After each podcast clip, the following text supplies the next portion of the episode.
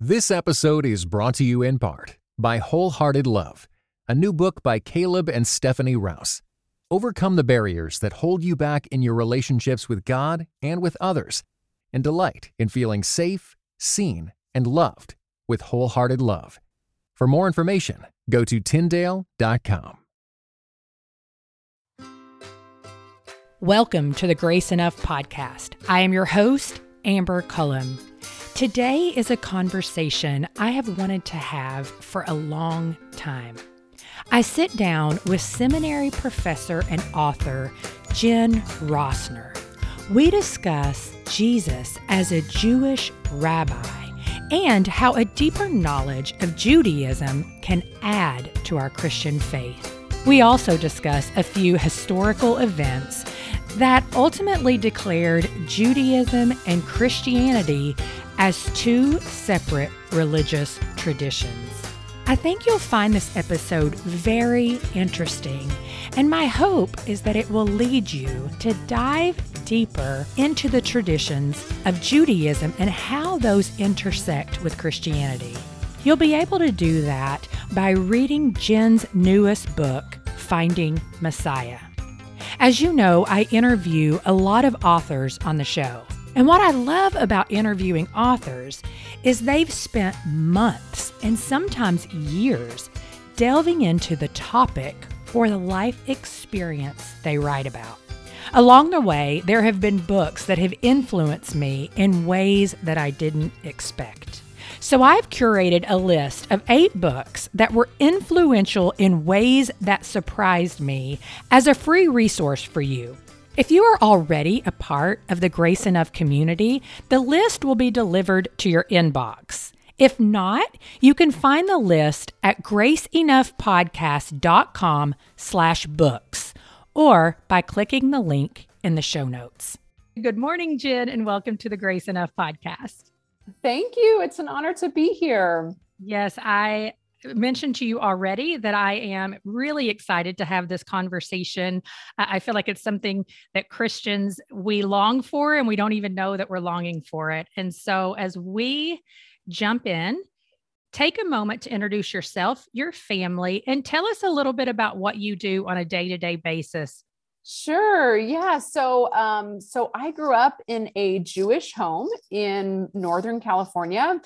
Um, my best friend in high school was Catholic, but we, um, as I look back, I think it's interesting that I didn't totally know what that meant. And I would say that I never um, heard the gospel. Like I never knew who Jesus was until college. Uh, and I mm-hmm. went to this large public state school in California um, and it just so happened to be surrounded by Christians and started attending church with friends honestly because all my friends were Christians and I didn't like being the only kid in the dorms by myself on a Sunday morning. Um, and so college for me became a real searching time about my Jewish upbringing and this person called Jesus, who I kept kind of now hearing about from my friends and Campus Crusade, which is now called Cru. And so my last year in college, I uh, became a follower of Jesus, and I and I was just um, captivated by who Jesus was and the claims that he made in the community that I was experiencing. But I had no idea at that time what to do with my Jewishness. I didn't know any mm. other Jewish followers of Jesus. I had never even heard of Messianic Judaism. And so I, but I was fascinated by these questions and conversations in the Bible. And so I was a political science major in college. I scrapped my plans to go to law school and instead I went to divinity school uh, because I just wanted to keep diving into yeah. theology and religion and these internal questions that I had. Um, and it was during my MDiv program, which I did at Yale Divinity School, where the Jewish piece, uh, through a series of circumstances in my life, kind of came back up for me. And I thought, I've left something behind just going mm-hmm. into a very Christian church world, which I loved. And so uh, when I finished my MDiv, I came back to California and I pursued a PhD at Fuller Seminary. And these questions, which were central to my own identity, kind of spilled out into my doctoral research. And my dissertation, which is now published as my first book, uh, really wrestled through 20th century and 21st century Jewish Christian relations and some really exciting frontiers that are being uh, broached in that regard. Um, but the whole thing was just this quest for me to work out this this deep tension that I felt in my own being and my own Mm. identity um, and my own self understanding. And so, kind of fast forward now, I um, I can I call myself a Messianic Jew. I feel uh, very at home in both the Jewish and Christian worlds and all kinds of iterations of both. Uh, my husband is a Messianic Jew who was raised in the Messianic Jewish movement, so has kind of been thinking about these questions um, even much longer than I have. Um, and I teach and write very much on this topic as well. So um, it makes its way into all of the classes that I teach at the different institutions that I teach for, and it's the it's the main subject of my writing, including uh, my new book, Finding Messiah. Yeah. So I, I want to know, like, how have your parents taken this on? Yeah, I mean, it's a great question. And uh, I feel like my story in that regard is not the typical story. You hear a lot of stories in Jewish families where, let's say, the kid, the college age kid, becomes a follower of Jesus, where, you know, sometimes there's lifelong rupture Yeah. there of relationship and rejection and, and just kind of horror. And um, and I should say that my my mom grew up very committed to Jewish life and Jewish rhythms. And she was like the camp counselor at the Jewish camp every year, and not in a particularly religious family, but a very culturally Jewish Yeah. family. Um, and so when we uh, actually, my brother and I both became followers of Jesus in college. Wow. Uh, and she uh, initially, that was off putting for her. And she sort of thought, what did I do wrong? Like, did I not raise you with a strong enough Jewish identity? Um, whereas my dad had always kind of pushed back against organized religion Yeah. and what he saw as hypocrisy in the Jewish Mm. communities that he had been a part of growing up and and just some shallowness there wasn't a lot of spiritual depth in the Judaism that he had experienced Mhm. and so he was actually much more open to it and he said you know I always saw my job as to give you a spiritual foundation and I knew that you would build on it somehow and so I didn't expect this but he was much more open and again through kind of a really amazing God orchestrated set of circumstances, my parents both ended up also becoming followers of Jesus. And so, wow, that is- that's so unique. yes, and it is definitely not the typical story um, for for these kinds of situations. And so, it's really meaningful to me that it's now something that my parents and I and our families kind of share together. And and and interestingly, um, at this point, my husband and I and our kids are much more kind of connected to Jewish rhythms, even than my parents are. My parents um, are, are more sort of at home in the Christian world at this point, although, of course, they still kind of hold on to their Jewish identity. So it's been interesting to see how that plays out over the years. But I've been so thankful that it hasn't been an ongoing source of tension in my Yes. relationship with my parents.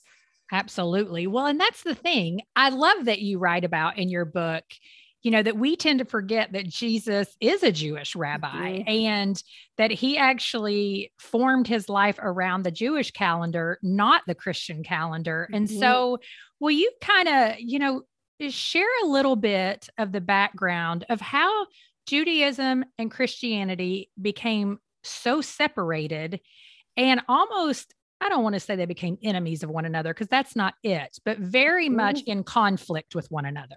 Yeah, I mean, it's such an important question. And it's actually sort of the question where I begin the book.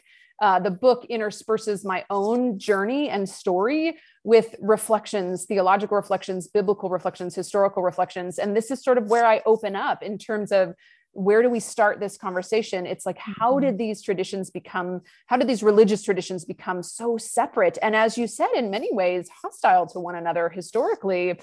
And so I think it's really important to note, you know, as we read our New Testaments, Jesus was was very embedded in in in a Jewish context. His early followers were Jewish. Their their rhythm of life was this Jewish rhythm of life, and and Mhm. it's centered around the Jerusalem temple and these kind of set of Jewish practices that, again, because of all this history, have come to seem quite foreign, I think, to many Yeah. Christians.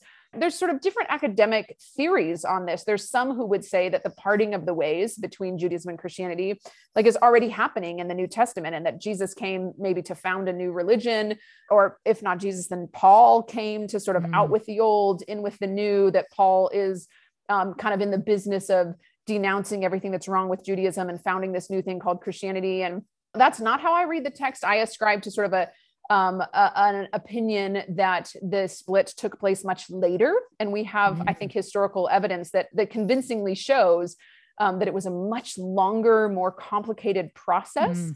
that took place in different geographical regions at different periods.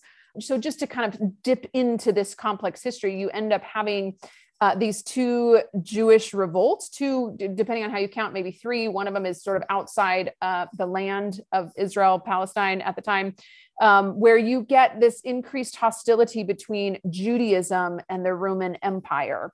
Mm-hmm. Uh, and, and that causes Christians, Gentile Christians, non Jewish Christians, non Jewish followers of Jesus, it, it's increasingly a liability for them to be associated with Judaism. And because the gospel is flourishing among these non Jewish communities, this is Paul's mission, right? He's the apostle to the Gentiles. That's right. Um, it's, it, it's becoming more feasible for Christianity to, to begin to move away from Judaism. And then these Jewish revolts uh, become a, a factor in that. And I would say a key moment comes when the Emperor Constantine becomes the emperor of the Roman Empire.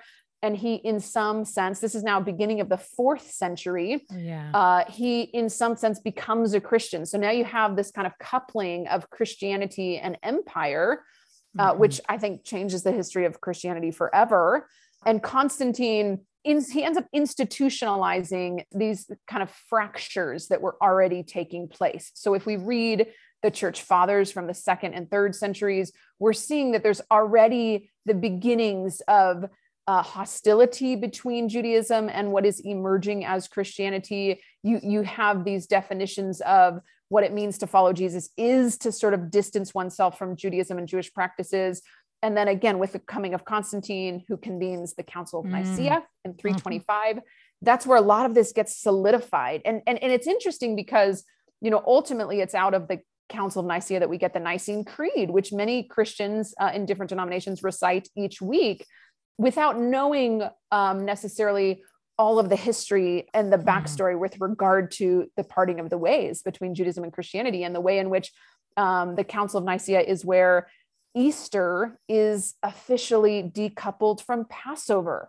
Um, it's the place mm. where Christian worship on Sundays uh, sort of officially trumps the Jewish Sabbath, which is on Saturdays. And so you get these really key moments uh, of, of this separation happening uh, again at the Council of Nicaea. And yet there still is kind of this intermingling of the communities there's evidence that that even later there's there's some struggling of what that means. And of course as this trajectory continues uh, you're you're getting this sort of christian triumphalism against jews where uh, where you know for example the destruction of the second temple becomes this symbol of god's rejection of the jewish people. That's how christian tradition tends to read that event and so you see exactly what Paul warns against in in in Romans 11, which is like don't boast against the root. Uh, that's kind of what we see beginning to happen, such that you get this very dangerous thread of actually Christian anti-Judaism, uh, mm. where Christianity is defining itself as the sort of newer, better thing against Judaism, thereby erasing any kind of commonality between the two, which is what we see in the New Testament and, and, and this is sort of another conversation, but eventually we can directly trace how that turns into then anti-Semitism and how, you know, Hitler in World War II is drawing on thinkers like Martin Luther, who again, Martin Luther is such this um, he's such a hero in, in Protestant Christianity and for good reason. And I think what we don't realize is this really dark shadow side of Martin Luther, who um, has horrible things to say about the Jews, and and as mm. i said his his thought becomes in some sense the foundation for what hitler will ex- execute much later so there's a very dark history there but but again we can sort of zoom in on any one of these moments and see wait how did it become that these are entirely separate you know religious communities and traditions that have had this very challenging um, rivalrous history I just hear you saying, I mean, sharing all of the history, and it does make me think so much about how much, you know, hindsight, uh, we can see the big picture if we actually mm-hmm. study it and pay attention to it. But in the moment, mm-hmm. things could have looked very, very different than what we're being mm-hmm. taught now. Yeah. And that that kind of applies to a lot of things, mm-hmm. not just mm-hmm. the the um hostility between Judaism and Christianity. But I will say in your book, Finding Messiah, It's a journey into the Jewishness of the gospel, and you help the reader to really understand our roots, our Jewish roots, and how that really does set the stage for our Christian faith and practice. And so, mm-hmm. will you share a few of those roots that are really, I mean, there are so many. That's why people should buy your book. But mm-hmm. um, share a few of those roots that are really foundational for us to understand, to know, and to cling to. Yeah, I mean the, the the book is sort of structured around topics in each chapter. So for example, there's a chapter on the Sabbath which we just sort of alluded to briefly and the way in which the Sabbath functions in Jewish life and community and always has. It's sometimes surprising to realize that the Sabbath is like one of the 10 commandments, and it's actually the longest of the 10 commandments. Um, and, and that just goes to show that it's always been a cornerstone of, of, as I said, Jewish life and community in a way that shapes the Jewish people. There's this kind of famous saying that says, the more than the Jewish people have kept the Sabbath, the Sabbath has kept the Jewish people. The Sabbath has mm-hmm. sort of mm-hmm. preserved this people as a community, as a distinct, identifiable community. And it also says so much about how God created us, you know, and I think it speaks so strongly into our culture of productivity and efficiency and, you know, all these things that that sort of make us tick and that can also be our downfall. Mm-hmm. Um, and so pressing into what Sabbath has always meant to Jews, I think helps us understand this bigger story of what it means to be God's people and what that looks like and what it looks like to live into um, this commission and calling as the covenant people of God. I mean, in the book, there's also you know a chapter on paul and the ways in which again we just sort of briefly alluded to this the ways in which paul has traditionally been understood especially since the protestant reformation where we've had this sort of lutheran reading of paul through the lens of martin luther um, and ways in which now you have these uh, different understandings of Paul, whereby Paul wasn't the great champion of Christianity over against Judaism. In fact, mm. um, scholars who are saying Paul never left Judaism behind. Paul was a Torah observant, dedicated Jew until the day that he died. Mm. And so, mm. how does that change our understanding of the New Testament? If Paul isn't trying to do this out with the old, in with the new, you know, here's everything that's wrong with Judaism, and that's why Christianity is better, uh, sort of agenda. And, and I'll just mention one more example. Uh, there's a chapter in the book on Jesus and ritual purity, which, you know, if you read the Old Testament books like Leviticus, uh, these books can be really disorienting and seem so strange and foreign, especially to our modern sensibilities. And it's easy to just say well jesus kind of didn't he didn't care about like all that stuff. Uh, and and i think he really did. And if we read the gospels through the lens of this sort of ritual purity framework that the torah the first five books of our old testaments lay out for us it's remarkable. And i think it allows us to understand jesus's ministry and mission on a whole new level that we can sort of miss if we're not looking for the connections and the ways in which Jesus was, in fact, embedded in this very Jewish Second Temple environment. Again, that he wasn't leaving behind, he was working within mm. and through. Um, and I think it helps us understand our Bibles better to, to yeah. have a framework for some of these kind of foundational Jewish concepts. This episode is brought to you in part by Beyond Ordinary Women Ministries, which prepares Christian women for leadership. At Bow, we believe that every woman is a leader because she influences someone. So, whom do you influence? Do you mentor a woman? Serve in the workplace? Or do you lead a small group, teach the Bible, or even lead an entire ministry? No matter who or how many you influence, our free online resources will help equip you. Our videos, podcast episodes, and articles from experienced women leaders will encourage you and perfect your leadership skills. They offer wisdom for dealing with ministry pitfalls, current biblical issues, health for your own soul, and insights for shepherding others well. In addition, Bow offers Bible studies designed to connect women of multiple generations. They provide a challenge to both women new to the Bible and those wanting to dig deeper. Be our guest and browse all of our free resources and low cost Bible studies at beyondordinarywomen.org. I want to talk about the ritual purity because I'm assuming that's what Christians, you know, me included, would often refer to as the ceremonial law. Is that what you're referring to? Yes and no you get these later divisions of um, especially christian thinkers who try to take you know in judaism you have what's called the 613 mitzvot mitzvot is the hebrew word for like commandments and so you have these 613 prescriptions uh, some are positive some are negative do this don't do this uh, that we see throughout the Torah. The first five books of our mm-hmm. old Bible of, of, our Old Testament is is sort of like the core of the Jewish scriptures. And so you have these 613 commandments, and it's a little bit more complex because a lot of them, for example, have to do with the temple. And like we right. don't have a temple now. And so what do you do with those things? And there's all this Jewish discussion about that. But but a lot of that has to do with co- this category of ritual impurity. And so these these later categorizations like ceremonial and moral um, are not actually in the text. It's ways that people have tried, especially I think Christian thinkers have tried to make sense of them, and and maybe particularly have tried to say which of these still matter post you know the coming of Jesus. So while I think the categories themselves can tend to be a bit artificial, yes, that's what we're talking about. We're talking about.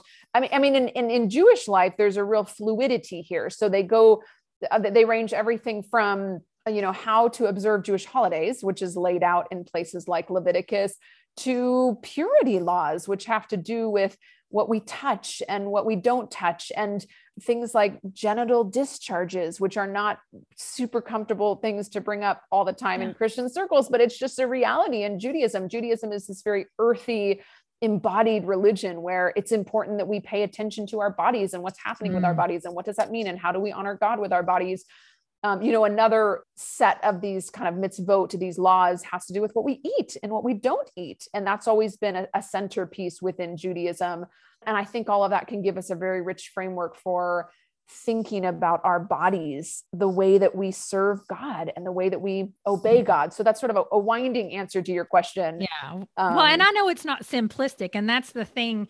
I think like because you really are, you know, speaking to me because I'm the person that's like, well, but we're not still making sacrifices. And so where does that come into play when you're talking about the law? It's a great question. We, there, there's a million questions that sort of spring up from this kind of conversation.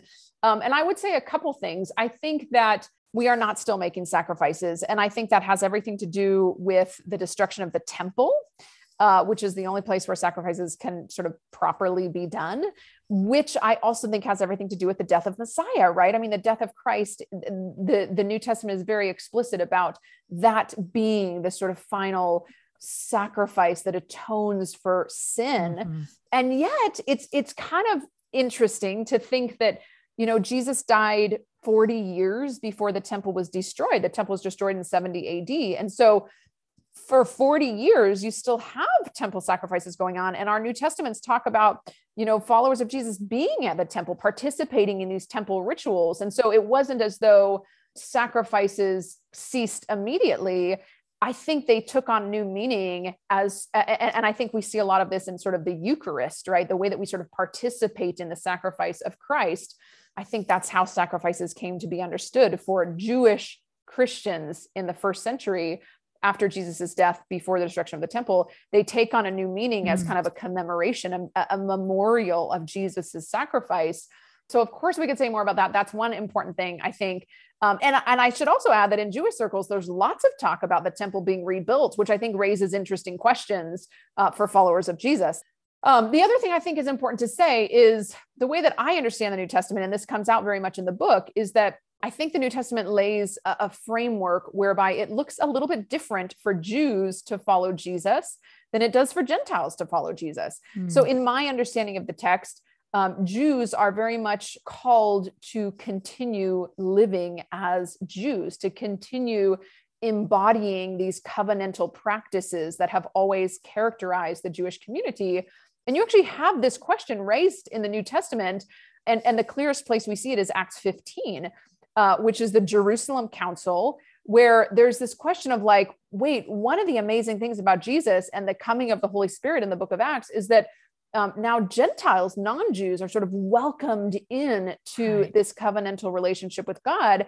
And you have this group of people, the Judaizers, who are saying, well then they have to live as jews. Like they have to actually become mm. like be circumcised and observe the sabbath and and do these jewish practices. And this is a debate in the early community of like wait do they? Don't they? And peter says no because the spirit came on them just as it came on the jews. So it doesn't seem like they need to change. And so this is this big question that occasions the jerusalem council in acts 15 and the conclusion that the council comes to is no, Gentile followers of Jesus are not obligated to live as Jews and to sort of take on the practices of Torah in the way that the Jewish people have always been commanded to do. So, again, it's a hmm. complex topic, but I think that the New Testament sets a precedent for Jewish followers of Jesus continuing to live as Jews and Gentile followers of Jesus not being required to take on all of those practices that have always been the center of God's covenant with the people of Israel. So, so I think that these questions apply slightly differently de- mm-hmm. depending mm-hmm. on who we're talking about. Hmm. That is so interesting because as someone who did not grow, I mean, doesn't have Jewish roots, maybe I do somewhere, you know, further down the line. You know, the question for me is what are some of these practices, traditions, festivals, feasts that we really would benefit continuing mm-hmm. to participate in? I know my family we started doing not the traditional Shabbat, but a Christianized version of the mm-hmm. Shabbat, if I'm allowed to say that, sure. on yeah. a Friday night and then Sabbathing into Saturday. And it's been a phenomenal gift to our family. Not easy, mm-hmm. but a mm-hmm. gift of rest and realizing that we can stop and that God will continue to provide during this. Mm-hmm. mm-hmm. But, you know, what are those things that you really feel like we could enrich our walk with Christ mm-hmm. if we mm-hmm. continued to participate or began participating in? Yeah, I mean, again, a great question. I think Sabbath is a is a really fascinating topic to talk about in this regard because you know the Sabbath, as we're saying, has been kind of the centerpiece of God's covenant with the people of Israel. I don't regularly encourage Christians to practice Sabbath in the same way that Jews do, but I think that there's so much to be gained from sort of looking at almost like a Sabbath ethic. Like, what does it mean to take a day where we stop and where we, you know, for, for religious Jews, we don't use technology, we don't drive our cars, we don't spend money um, to sort of disengage from commerce and the hustle bustle of our lives and our societies for a day. It's deeply restorative. Um, and you know the jewish calendar like revolves around shabbat around sabbath. That's what sort of anchors the week in judaism. And so again while i while i don't um, advocate christians oh you should take on all these jewish practices i think there's so much richness to be gained from entering into these spiritual rhythms uh, mm-hmm. that that can ground our lives. I, I think it, it it forces us to ask the question what if our week doesn't revolve around sabbath for example what does it revolve around mm, you know? Yeah. Um and it reminds me of a story uh, that that i'll share briefly uh, you know in the jewish calendar there's there's as as i think in the christian calendar there's these holidays that the, that the year revolves around you know there's the spring festivals passover uh, and shavuot uh, which is Pentecost in the New Testament. There's mm-hmm. the fall festivals, which is Rosh Hashanah, Yom Kippur, Sukkot um, and the and the year kind of in the same way that the week in Judaism revolves around the Sabbath, the year in Judaism revolves around these different holidays. Um, and I'll never forget a friend of mine who's an Messianic Jew. His daughter at the time was in uh, preschool, and he was talking about how calendar was around all of these um, maybe distant in the distant past they were religious holidays but now they're secular holidays like valentine's day and st patrick's day and you know these and and, and he was just contrasting uh, you know the way that you know in in america we know that it's fall because starbucks has like pumpkin spice lattes and we know that it's winter because there's like peppermint mochas or you know whatever oh yeah. these these kind of markers of the year and how much richer to have our year oriented around uh, you know the festivals for example. And so i think it just raises questions about where how are we marking time in our lives? How are we marking meaning in our lives? And how easy it is um, to kind of get swept up into the pumpkin spice lattes. Not that there's anything wrong with them i love them but like uh, is that what's anchoring us? And i think judaism provides a very rich and again i think christianity also has a very rich liturgical calendar especially into sort of the um, the higher church denominations uh, that that also can be a very rich model um, for how we think about time and space and relationships and and and priorities and those kinds of things.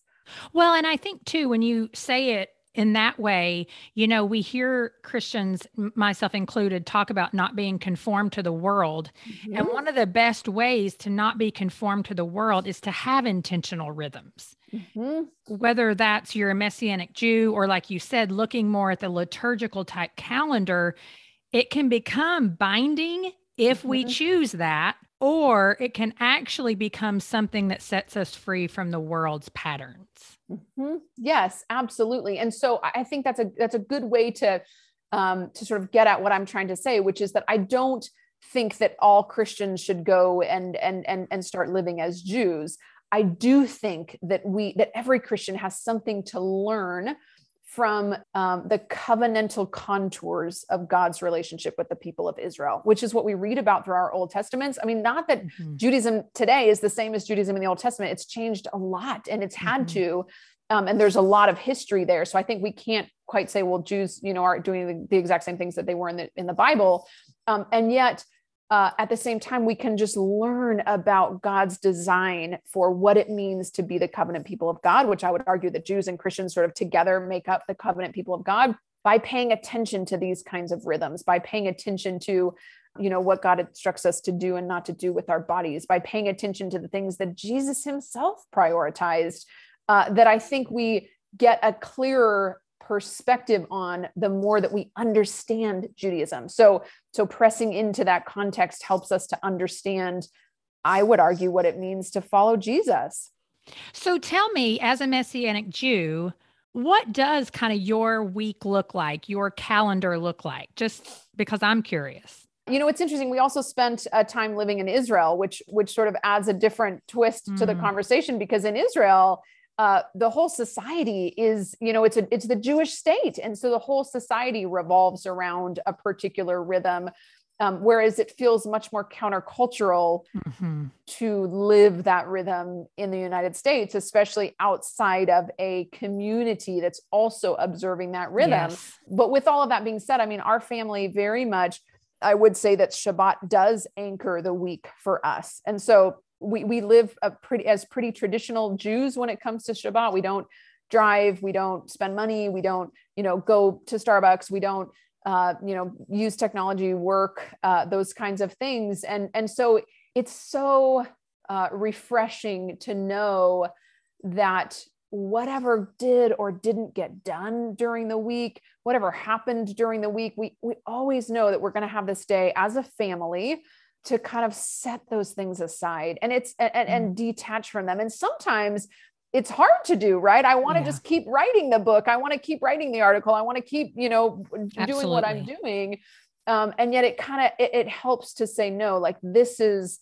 this is what everything else revolves around for us and just mm. for our kids to know that there's that time that um, you know where we're not distracted in the same way we're not we're not rushing from one thing to the next it's a really meaningful day of family for us and and I do have a conflicted relationship with it at some points. I mean, it's not mm. as though it's always bliss all the time, but it's just it's a relief knowing that it's there every week waiting for us. And like I said in Israel, most stores and restaurants are closed on Shabbat in Israel, so you really kind of feel it as a society in the in the United States. Um, or or elsewhere in the world, I feel like it's much more, as I said, kind of countercultural. And especially mm-hmm. when I was single, that was the time when people were like, you know, going go out, out and meet some, yeah, yeah, like that Friday night, right? Like that's mm-hmm. when we go out, and so it was a real tension for me um, to try to be pressing into Jewish practices, but also like I don't want to be sitting home by myself, you know, while mm-hmm. while everybody else is doing these fun things. So it's certainly it's you know it's not always easy, but it but like I said, it's it's been deeply meaningful for us. Well, and I think that raises just another question as um because I know even when I we practice Sabbath, you know, it's like, well, how do you deal with birthday parties? How do you deal with this and mm-hmm. that? But my question for you is how do you really combat that yoke of uh, legalism that can easily slip in not just to someone who decides to practice traditions of the Jewish calendar, but mm-hmm. to any of us who follow certain religious practices? Yeah, another like really great question. I mean, I think on one hand, Christianity has has uh, kind of going back to the history we were talking about earlier, this history of hostility between Christians and Jews. I think Christians have been all too likely to um, to sort of slap this label of legalism on Judaism. Mm. Without realizing two things, as you just said, Christians are just as likely to become legalistic about things as Jews are. Absolutely. And if we read uh, you know throughout the bible about what the torah what these jewish practices really mean to the jewish people it's actually about freedom isn't it? It's about you know like you said not being not being conformed to the to the patterns of this world not being bound by what society tells us needs to be our top priority. So i think there's actually a lot of intentionality on God's part in kind of calling the Jewish people to live in a particular way. And yes, it can become rote and it can become legalistic in the same way that anything can be. And so I think, um, and I think, uh, especially as Messianic Jews, we're always asking the question of like, how would Jesus view this maybe, or how does a, a Messianic Jewish lens allow us to see these things maybe differently than than just an orthodox jewish lens might see them mm-hmm. so one area where that comes up for example is like table fellowship so for jews who keep strict kosher these strict dietary laws that are prescribed in the old testament and have been interpreted you know by the jewish community ever since it can really limit the ability to go to people's homes and and, mm-hmm. and eat with people and so we say uh-uh. Like table fellowship is a huge um, you know cornerstone of, of the new testament and of this community of messiah. And so we're not going to go into someone's home and eat pork or shellfish or things that we feel convicted not to eat but we're going to prioritize table fellowship over division on that aspect. Mm. so i think there's always this constant discerning that takes place that is different than saying well jesus just did away with all that stuff you know and, and now we don't okay. have to um, we don't have to worry about it anymore and i think that you know i think this is one of the reasons that the religious leaders in the new testament are frustrated with jesus because he is kind of pushing the envelope a little bit but i always want to say it doesn't mean he was wholesale throwing these things out. I mean, as we mentioned briefly in the book, there's this chapter on ritual purity, which is one of those areas where it's very easy to say, well, look, Jesus totally disregarded it, which I don't think is what he was doing. I think, if anything, he's kind of reining back in practices that had gone a little bit astray. And he's bringing forward this narrative of God's covenant with his people, whereby now you do have this incredible inclusion of Gentiles in the covenant with God, which is what I think that is a, is a theme of the New Testament that does require us to, to sort of always be thinking about, especially as Messianic Jews, like how does our Jewish practices, how ought they look different um, than mainstream normative Jewish yeah. practices. And it's and there isn't a one size fits all. I think it's a case by case, you know, mm-hmm. discernment. I know, and we just want the um 10 steps to be a messianic Jew. I yes. mean, I'm as guilty as that as the next person, right? Like mm-hmm. I need the formula, but um like most things, it is mm-hmm. not a mm-hmm. black and white. Instead, mm-hmm. there's a whole lot of gray. Um mm-hmm. so if someone who is a Christian is you know, listening to this and saying, you know, I'm really interested in Messianic Judaism, um, not just becoming that, that's not what I mean, um, but just the practices, or maybe they want to start to observe Sabbath. Where do you, mm. where would you tell them to begin? I mean, I think one of the things that that I think for me sort of undergirds or or stands as the backdrop of all of these questions and conversations is just the relationship between Jews and Christians, which has been a very complicated relationship. And I think for Christians, um, there's been things lost along the way in terms, as I've said, uh, in terms of our understanding of Jesus and his mission and ministry, in terms of our understanding of Paul, in terms of how we read our Bibles, in terms of this larger story of God's covenanting with human beings and how that's played out historically and in our lives and, and will, you know, in the future and so I think part of it is just making space for Jews and Judaism in mm. our thinking about these things. I feel like because of this parting of the ways and this kind of layering of division that we get, um, I, I, would say, and, and, and I would say of the Christian students that I teach, um, it's not very common that Christians would think about a particular kinship with the Jewish mm. people, or that Christians would have it as like a go to to say, well, how does the Jewish community think about this? How does the Jewish community think about sin and the fall? How does the Jewish community think about marital relationships? How does the Jewish community, you know? And so I think mm. part of it is just this larger issue of understanding that Jews and Christians are fundamentally related and that history has tried to undo that and i don't mm-hmm. think it can I, I don't think I, I, think our identities are forever bound together and so a part of what i would want to do on on just a more um, almost an abstract level is encourage and maybe challenge christians to just make space for some of these conversations and to realize that christianity actually kind of grew out of god's covenant with the people of israel and and and how can it once again renew that connection that has been very much lost so so more than a, a set of concrete recommendations i would want to say what's our orientation to god's covenant with the people of israel does it matter in terms mm. of how mm. we understand ourselves as christians does it influence our perspective on jesus uh, so just this larger conversation about god's covenant with israel which i would argue has everything to do with the work of jesus and the christian gospel in ways that have been lost over the mm-hmm. centuries and i think anywhere that you dip your toes in whether it's uh, you know a kind of sabbath practice or um, learning about passover as we celebrate easter whether it's you know learning about the jewish holiday of shavuot when we think about pentecost both in the new testament and in you know church calendars today these kind of connections that have been lost but that i think shouldn't have been lost and i think Christianity has a lot to gain and Christians have a lot to gain by pressing back into those. And as I said, there's a lot, I mean, any place you sort of dip your toe into these waters, I, I believe, and, and I see this, it will begin to sort of reorient the way that Christian life and discipleship is thought of and plays out. Yeah. Well, and so as we close out here, that's a good question to end with, which is how has how have you experienced your relationship even with Jewish people? And the you know, are they welcoming conversation from Christians about these roots? Mm-hmm. And I know that can't be applied as a blanket statement to all Jewish or all Christian people. Mm-hmm. I guess where I would start answering that question is we live in a remarkable era with regard to Jewish Christian relations. I mean, really, really incredible. And a lot of this um, kind of comes to fruition post Holocaust uh, and post founding of the modern state of Israel, when Christians are beginning to have kind of begun to scratch their heads anew. Um, number one, about what went wrong in Christian theology. Why? Why is it? Mm. How is it that Christian theology um, in some sense laid the foundation for for Hitler's ideology. I mean, that's a big wake up call.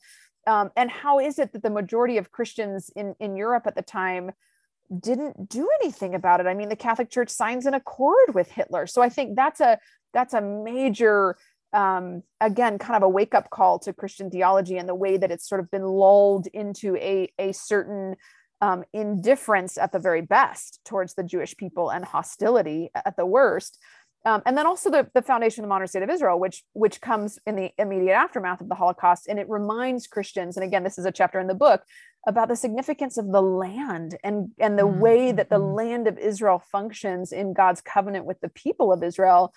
And so, in the aftermath of this, you have you have this this incredible era that we're still very much living in, where where Christians begin to think, and Christian institutions like the Catholic Church, for example, uh, and many other Christian denominations in the aftermath of the Catholic Church rethinking these these questions begins to say, what did we miss? Like, what have we missed in terms of Christianity's indelible connection to Judaism and rootedness within this kind of Jewish soil? Um, and so you have lots of Christians and Jews who are engaging on in really unprecedented ways, I would say, mm-hmm. theologically, in terms of social justice initiatives, all kinds of things.